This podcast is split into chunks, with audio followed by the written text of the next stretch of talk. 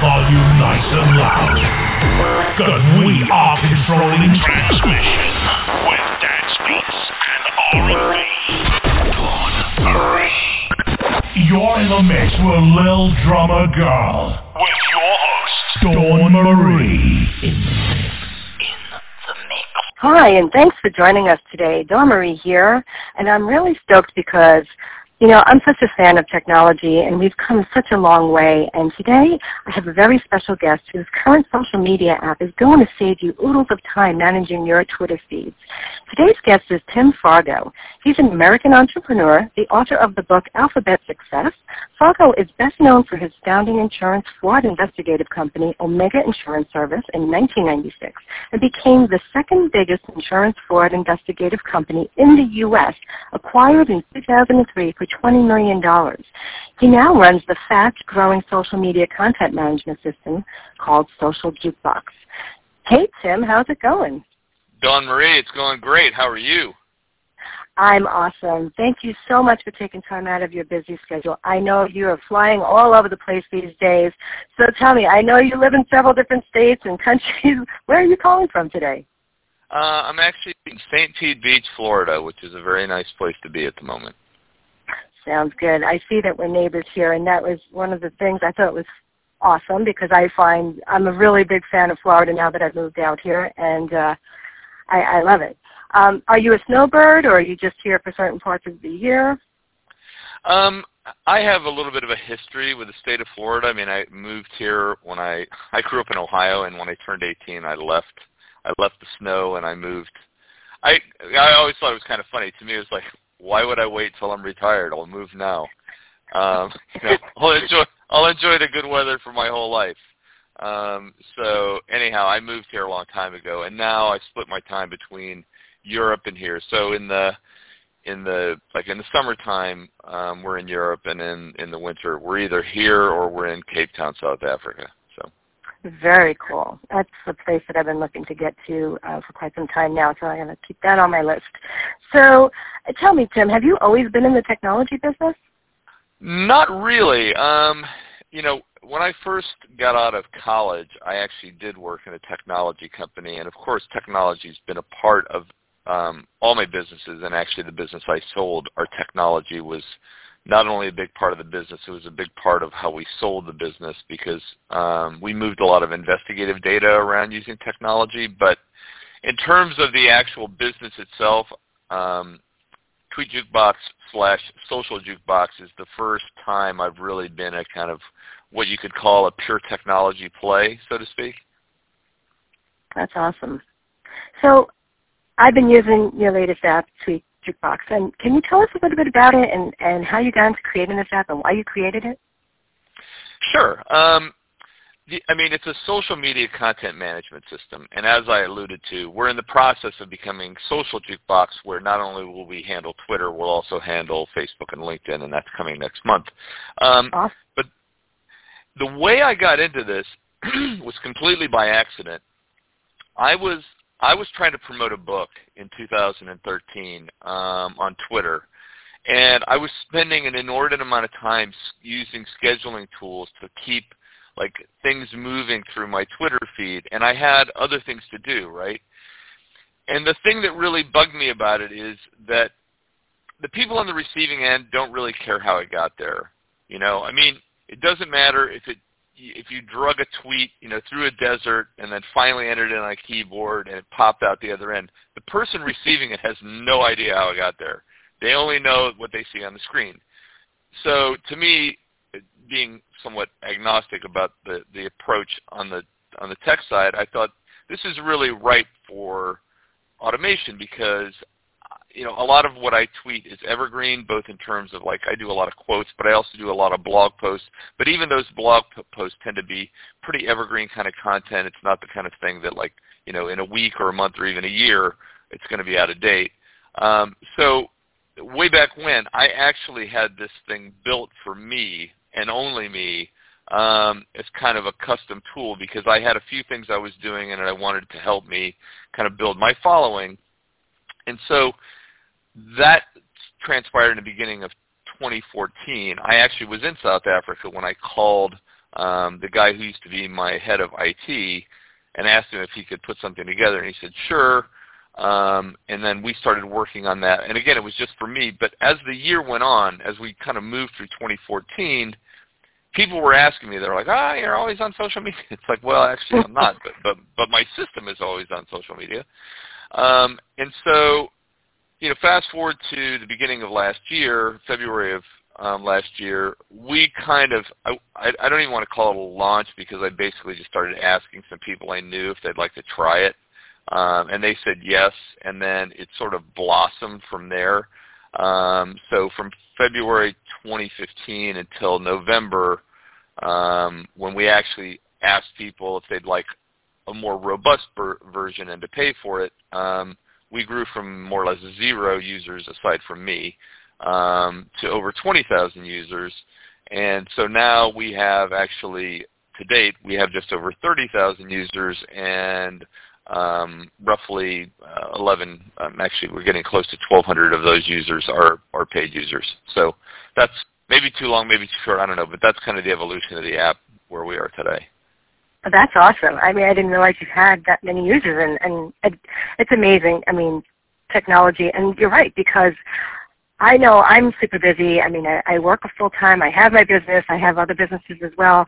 And the social media thing, it, I love it as much as I do, but it really does take a lot of time to do that. And so I definitely wanted to introduce the listeners who are out there who might not know about Tweetbox, everything else that you have coming along, which I'm great. I'm really thrilled that you can have uh, Facebook as well. They're, they just go hand in hand. And can you actually like post one thing and have them go to both social right, platforms? You, you could have. I mean, you could do it the way we have it planned, you're going to be able to do it either way, where um, you could be having one kind of content be shared on LinkedIn and another on Facebook and another thing on Twitter so that, you know, if someone's following you on all three channels, they're always seeing something a little different. If you wanted it to be synchronized where, you know, the content's distributed um, to the same channels at the same time, you could do that as well. So it's kind of either or, but the idea is that to try to make it so, I mean, ultimately what I want to be, I mean, we want to be on as many social platforms as we can so that when you find content or create content, you can just put it into Social Jukebox and we will share it across all your channels. That's the goal. I love that. So can you explain what a jukebox, in, in, you know, actually consists of? A jukebox is actually it's a database. I mean, you know, in it, in its most rudimentary form, it's sort of um, a jukebox is a repository of content within the system, and those um, those jukeboxes or databases, what they tend to be organized around is a particular kind of content. Let's say um, one thing I did for users recently is I put together, um, it's a typically on Monday they have a thing called hashtag Monday Motivation. So I put together a jukebox. Because it's a great way to surf a trend. So I put together a jukebox for the users um, so they could share it because we have a library of content that people can tap into. Um, if they haven't really developed a lot of their own yet, they can kind of supplement with ours. Um, but in any event, so the content of that jukebox is all hashtag um, Monday Motivation, right? So that jukebox is turned on in my system and presumably in everyone else's for just Monday, right? So when Monday comes, and that is kind of the done thing to do little Monday motivation, like um, photo quotes and things like that, it will it will feed out at whatever frequency you want that content. But you know, it could also be like maybe on Friday, you know, because Follow Friday is a big thing on Twitter, so maybe you have some Follow Friday um, a Follow Friday jukebox that you would have distributing those tweets on a Friday. Whatever, whatever, however you want to tailor the outbound content, the jukebox is kind of an organizing place, file folder or a database, whatever you want to call it. Um, we just call it a jukebox because that's the name of the system. So you can actually have several jukeboxes, and some of them could be pretty much canned products that you, you know, uh, quotes or what have you that are already out there from the file system, or you can be creating your own and implement, them into that jukebox as well? Right. You can do either or. I mean, um, I I have some of my own kind of proprietary, for lack of a better term, content that is just mined, um, and then I I use some stuff from the library myself. So you know, I'm I'm kind of dipping into both pots, right? I have some things that I've created and I've done that I'm sharing um, from certain jukeboxes, and then I have other jukeboxes that came from the library that are kind of more public content that I'm sharing as well. Mm-hmm. And even things like, let's say, for instance, you wanted to have, you know, if you had like our business system, which has a lot more jukeboxes, you could conceivably have like different days. Like if you, like I have a holiday jukebox as an example that I can turn it on so it comes on in the last, you know, at the end of November and it stops at the end of Christmas Eve, right? So I don't have to hmm. remember to turn it on and turn it off.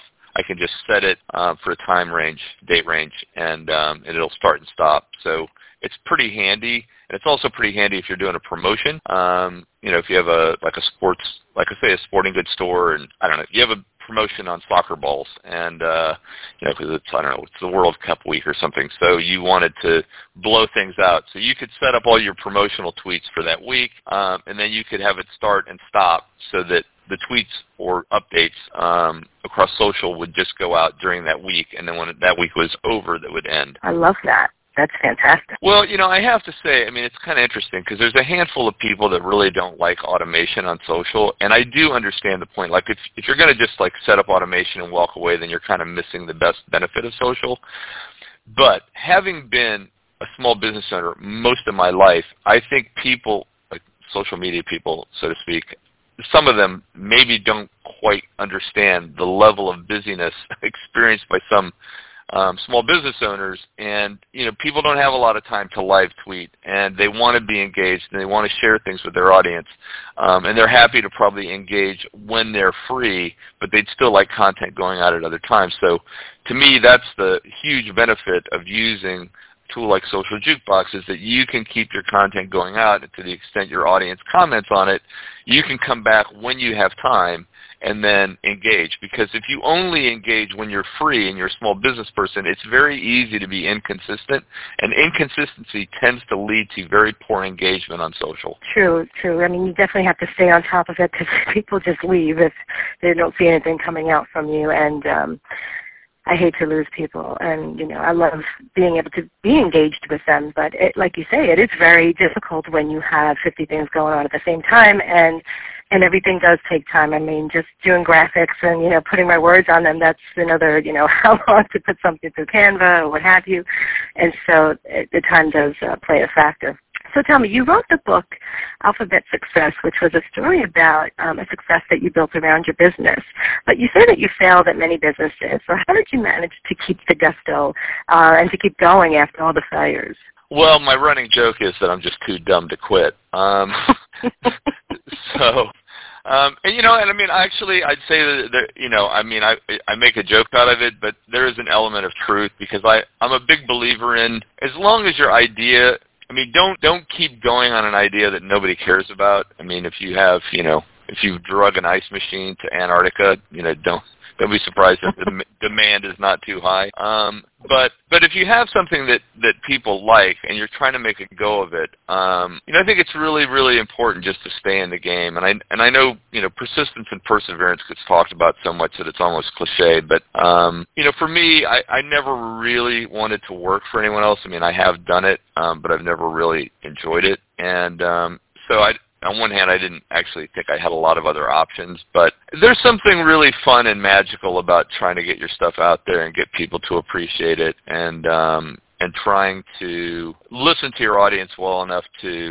I mean like when we started out with with Tweet Jukebox, I mean some of the things we had in the beginning, I mean people were kind of telling me loud and clear what they wanted and we had to quickly take some of those ideas and incorporate them into the product. I mean, that's part of perseverance is, you know, kind of listening while you're making that effort. But um no, I I don't I don't I I don't know if it's just who I am, but I never. I mean, I'm not saying I never get down because I do, but you know, I I tend to bounce back pretty quick, and um, I don't need a lot of stimula stimulation to kind of keep me motivated. So um, I can I can get by on fumes. but you're a rarity. I mean, I know a lot of times people they hit the, a wall and then they kind of just drop it and they say they quit and that's it. And I'm one of those people too that just keeps going. Um, I have gone through several businesses myself that were not successful, but I just you know pick myself up, uh, dust myself off, and keep going. So, how old were you when you started your first business as an entrepreneur? Well, I had all the typical early things, didn't I? I mean, you know, I helped neighbors out. I ran errands. I shoveled snow. I cut grass. I trim your hedges. I mean, pretty much within within the realm of legal things. Um, you know, if you had something that wanted doing that I knew how to do, I'd do it if you'd pay me. Um, so that was um, well, my dad was pretty tough with a dollar, right? You know, so he wasn't the easiest guy to get money from. So it turned out to me it was a lot easier to just go put the work in, get my own money, and not have to answer a lot of questions. I hear Um, you. Yeah, so that was kind of the beginning, and you know, I guess I guess the lawn mowing and so on was probably like like I say that was the beginning. The first thing that felt really entrepreneurial was when I was in college. I did um, a lot of tutoring for accounting and statistics and some subjects like that that people didn't tend to love, um, and I just was fortunate enough to be fairly good in. So.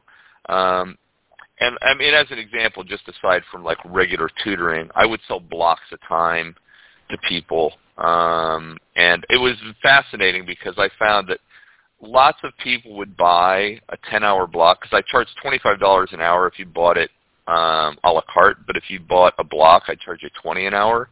Um, but what happens is people would buy 10 hours of tutoring because they thought that would be, it was like signing up for a gym. They thought if they signed up, they'd use, they signed up, they'd use it all. And I had loads of people just pay me and then drop out, and I never heard from them again. I mean, I did one hour, so I got paid like $200 for an hour. How Um, sweet. yeah, when you're in college, that's pretty awesome. You know. Absolutely. So, what would you say uh, a good word of advice would be to give any new entrepreneurs out there or anyone who might be thinking about starting a business today? You know, I think there's never been um, a better time, and you know, and it. I mean, there are some difficulties because there's a lot of noise in the market. But look, I, I think you know the the first thing is before you jump in, test your idea. Um, eh, you know, and and actually the biggest the biggest and best shortcut um, is, and I'm sorry to say this because I'm probably going to annoy a lot of people, but I have a real aversion to the kind of big idea philosophy that you know you're going to come out with this new thing that's going to change the world. I'd say if you're a new entrepreneur, probably the best thing you can do to get your feet wet is is try something you know that you have experience in where there's an established demand that you already know about and know how to access. There's a lot of moving parts in a business and it's much easier to go into something where like if I say to you donut everybody listening knows what I'm talking about, or at least has a version in their mind of what it is, right? Absolutely. But the difference between that and saying, you know, and I mean, everybody loves to look at like the unicorns or look at a Facebook and go, oh my gosh, it'd be so awesome to have Facebook. But do you know, for everyone that makes it, there the graveyards are filled with big ideas.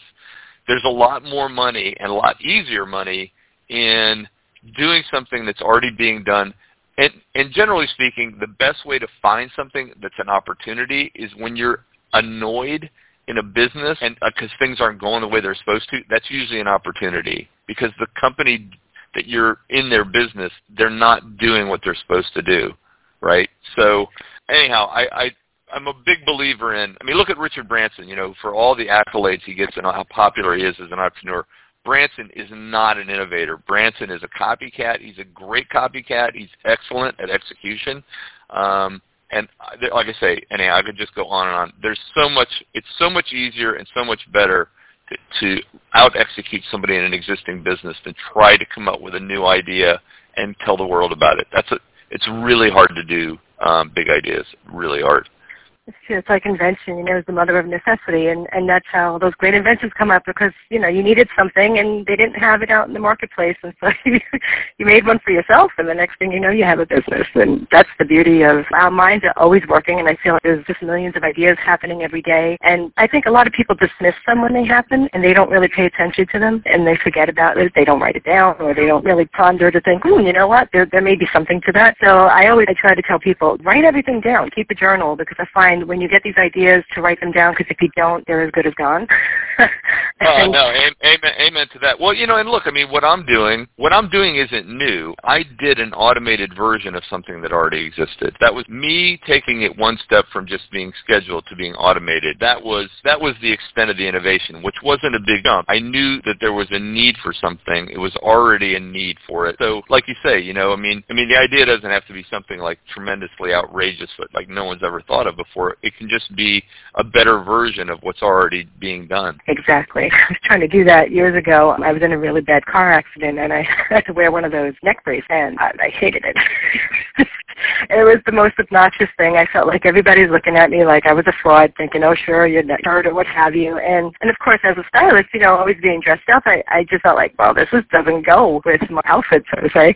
And I remember thinking of a, a sleeve to try to create something fashionable, and I went down to D.C. and went through all the patent offices and to, to see if I could find anything similar, and and I thought I was going to go with it, but then I did find a prototype of it, and it didn't seem to launch. But at the end of the day, I felt like it was just way too much money and expense and time, and I didn't think there was really that big of a marketplace for it. And of course, a couple of years later, I see people making the sleeves for the casts for the arms and things like that. So I guess it wasn't such a bad idea after all. It's interesting. I mean, it's interesting that you know, but I'd say a lot. I mean, I don't know when you had the idea, but it's easier probably now to pollinate ideas like that. I mean, if you go back a few years, trying to get trying to attack a niche was so much harder because you had to find everyone, but finding everyone now is a little bit simple. It's so easy. I mean, this was in '94, '95. Oh yeah, much, much, much different world back then. Much different. I literally had to go to you know the office in DC. It wasn't like, oh yeah, sure, everything's online now, like you could do now, find what you need. So, uh, speaking of the big bubble, do you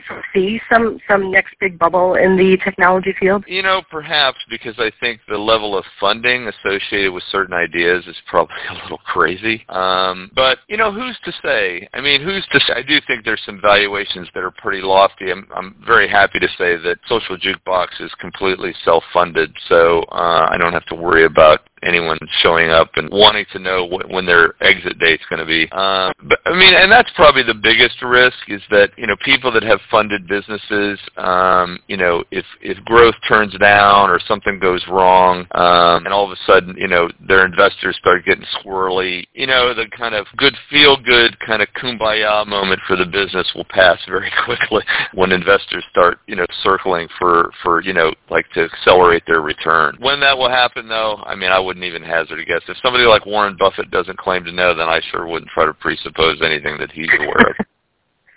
cool. So how many different versions are there on, uh, on Social Jukebox right now? There, I know I was using the uh, free version, but then you have the pay versions. How many different plans are there right now? Okay, so you have the free version, which is pretty basic, and then you have the advanced version, um, which in its current iteration is up to 5,000 tweets, stored jukebox tweets in the system, up to 50 stored scheduled tweets in the system, and and then it does up to um, 100 thank you tweets on Friday. So that that's kind of the beginning version, and then and you can have up to three accounts linked with with the advanced version, and then the next level up is Pro, and that's up to 30 jukeboxes and up to 10,000 tweets and up to 10 linked accounts, and then you have the business version, which is up to 50 linked accounts, um, also 10,000 tweets. So I mean, every like the business version is really, really, really robust and has a lot of capability. But I mean, for the vast majority of people, an advanced plan is is more than enough to do some really like great stuff um, on Twitter. And it'll be pretty much the same thing um, as it turns into social jukebox. I mean, the idea is that if you're a small business person, you could probably buy the advanced package and it would be more than adequate. I mean, you could of course jump up a level if you really wanted to kind of, you know, be aggressive. The business plan, most of those people, not all, but most of the people that have that tend to be social media managers. So, it, you know, it's really up to the user, like what fits their needs best. And that's per month, yeah? Well, the, the, the totals are associated with what's stored in the system. We don't really put any limits. I mean, there will be some as we migrate into more social platforms because we don't want people posting like hundreds of things onto Facebook. I mean, Twitter is a little bit more forgiving because it's a much more high volume kind of environment. So there will be some limitations, but the numbers I gave you, like 5,000 tweets, is for, that's the number of stored, like if you have, if you had 8,000 tweets, you'd need a pro package probably so that you would be able to store all those across the 30 jukeboxes you would get. I see. That's awesome. Yeah, it's not a transactional limitation. I like that. And if people wanted to reach out or they want to learn more about it, how uh, what's the best place for them to go to find uh, some more information on it? You can go to Tweet Jukebox and tweet like T W E E T Jukebox J U K E B O X com. And all you have to do you authorize it using your twitter account and all the information's there the sign up you know there's it's very simple it's free so you can kind of kick it around try it out before um, you make any kind of commitment. Or you can stay on it for free as long as you want you know we don't mind. So and if you have questions about it you can always find me at tim at tweetjukebox.com so um, those are probably your two best sources either the site itself or me. Awesome. And if they want to pick up the book uh, where can they find that, the book Alphabet Success Um, actually, you know, I'll, I'll let you in on a little secret. I mean, you can buy it on Amazon, but um, if you want to save a little money, um, if you go to tweetjukebox.com backslash fire, F-I-R-E, um, you can get a free PDF of the book. Oh, wonderful. So, yeah, check it out. Let Excellent. me know. And let, but and in exchange for, for getting the book, please let me know what you think of it and what you think of Tweet Jukebox. You got that. That is not a problem. I know I already love the Tweet Jukebox. I mean, I'm using the free version, as I said, and I just love the quotes that come out there. I'm always favoriting them myself because they're just great. Um, and they really do motivate, and I, I find that it's a great thing because um, it's just great to know that there is something going out every day, pretty much. And I see that we're running uh, low on time here, but I, I also saw that you actually went to see the uh, Northern Lights. Can you tell me a little bit about that trip? Because that's been on my bucket list for quite some time. Um, I've actually been twice now, um, but it was really interesting because we went to Tromsø, which is in pretty far up north in Norway. And when we got there, I thought this was really hilarious. I, you probably saw a, a blog post I wrote about it. So, you know, we get to the hotel. I'm asking the guy. He's like, "Oh, well, you know, you can get an organized package, and et cetera, et cetera." And so I'm talking to my wife, and I said, "You know, I don't get it. Like, why would I need a guide? Because I've already read about it, and I know you. There's no way to forecast it. So it really comes down to kind of luck um, and visibility and ambient light. It's kind of those three things, right? So I took a map. You know, I took I looked at Google Maps and I looked for places where there were no houses, so I knew there would be no, no light. And then I like drove to those places, and sure enough, I was right. It was very dark, and we lucked out because the weather can be a little dicey. That's probably your biggest hitch when you're in these places. But there's no way the guides know either. But we just went, and all of a sudden you look up and you're like, oh my god. so Wow. it's real. It's really pretty fascinating. It's not, at least for us. I mean, they weren't like super high level, but they're definitely visible to the eye. But where you really see them, like a camera set to a really slow shutter speed picks them up much better, and they're much more vivid than they are even to your naked eye. Um, but it is still pretty. It is pretty magical. Um, I mean, that's why I went twice because I I really it, it, there's nothing I haven't ever done anything else like that. It's really pretty remarkable. It was it was and and it was it was actually, and I have to tell you this. Just I, I don't know. Maybe it's part of being an entrepreneur. I just can't let go of stuff like hanging on. Cause like, ah, maybe there's a little more. We went out. We were like, ah, you know, we'll go out and check it out, and then we'll go back to the hotel. We need to get back by one. We came back at five in the morning. Oh, wow. I mean, we were just out. It was like, let's just go over there. Let's just go over there. And we kind of just, we had, the adrenaline was going, right? Because we're seeing this stuff and we're so pumped up. So all of a sudden, like, hey, what time is it anyhow? It's like, oh, it's 4 o'clock and we're like an hour from the hotel. It's like, yeah, maybe we ought to go back. So, That's pretty was- impressive. It was just so fun. We were having such a good time, and you know, and it was going off, and we were seeing a lot of stuff. So we, I'm no regrets. I mean, we had a great time. So, but it was just crazy. Like we we completely lost track of time. That's amazing. I know it's, I've been wanting to do that for so long, and and uh, I know I don't see it happening anytime soon, but I'm hoping within the next you know five years that I get a chance to get out there and do that. Highly recommended. Check it out. Absolutely, thank you. Um, I'm definitely going to put up the links to those websites that you just gave me in the show notes for those who didn't get a chance to write it down. They can find it there. And so, Tim, thank you so much for coming here on the show today. And I know you have a lot of traveling to do, and you're on your way out the door. So I don't want to hold you up, but um, I really, really appreciate you taking the time out and joining us today. Dawn Marie, I really appreciate you having me. And uh, like I say, if anyone has any questions, either about product, like you know, kind of pitching, but if you have a question about something you're working on, I mean, don't hesitate to send me an email. I really appreciate that. Thank you so much. Sure. Well, all right. Well, safe travels to you, and I look forward to the new ventures out there. Yeah, let's reconvene at a later date. Sounds good. All right, well, that's all for today. So stay tuned and be sure to join us next week. And remember, it's never too late to begin to build the life and business of your dreams. And be sure to live happily, lovingly, peacefully, and successfully. Until the next time, I'll see you on the flip side. Namaste.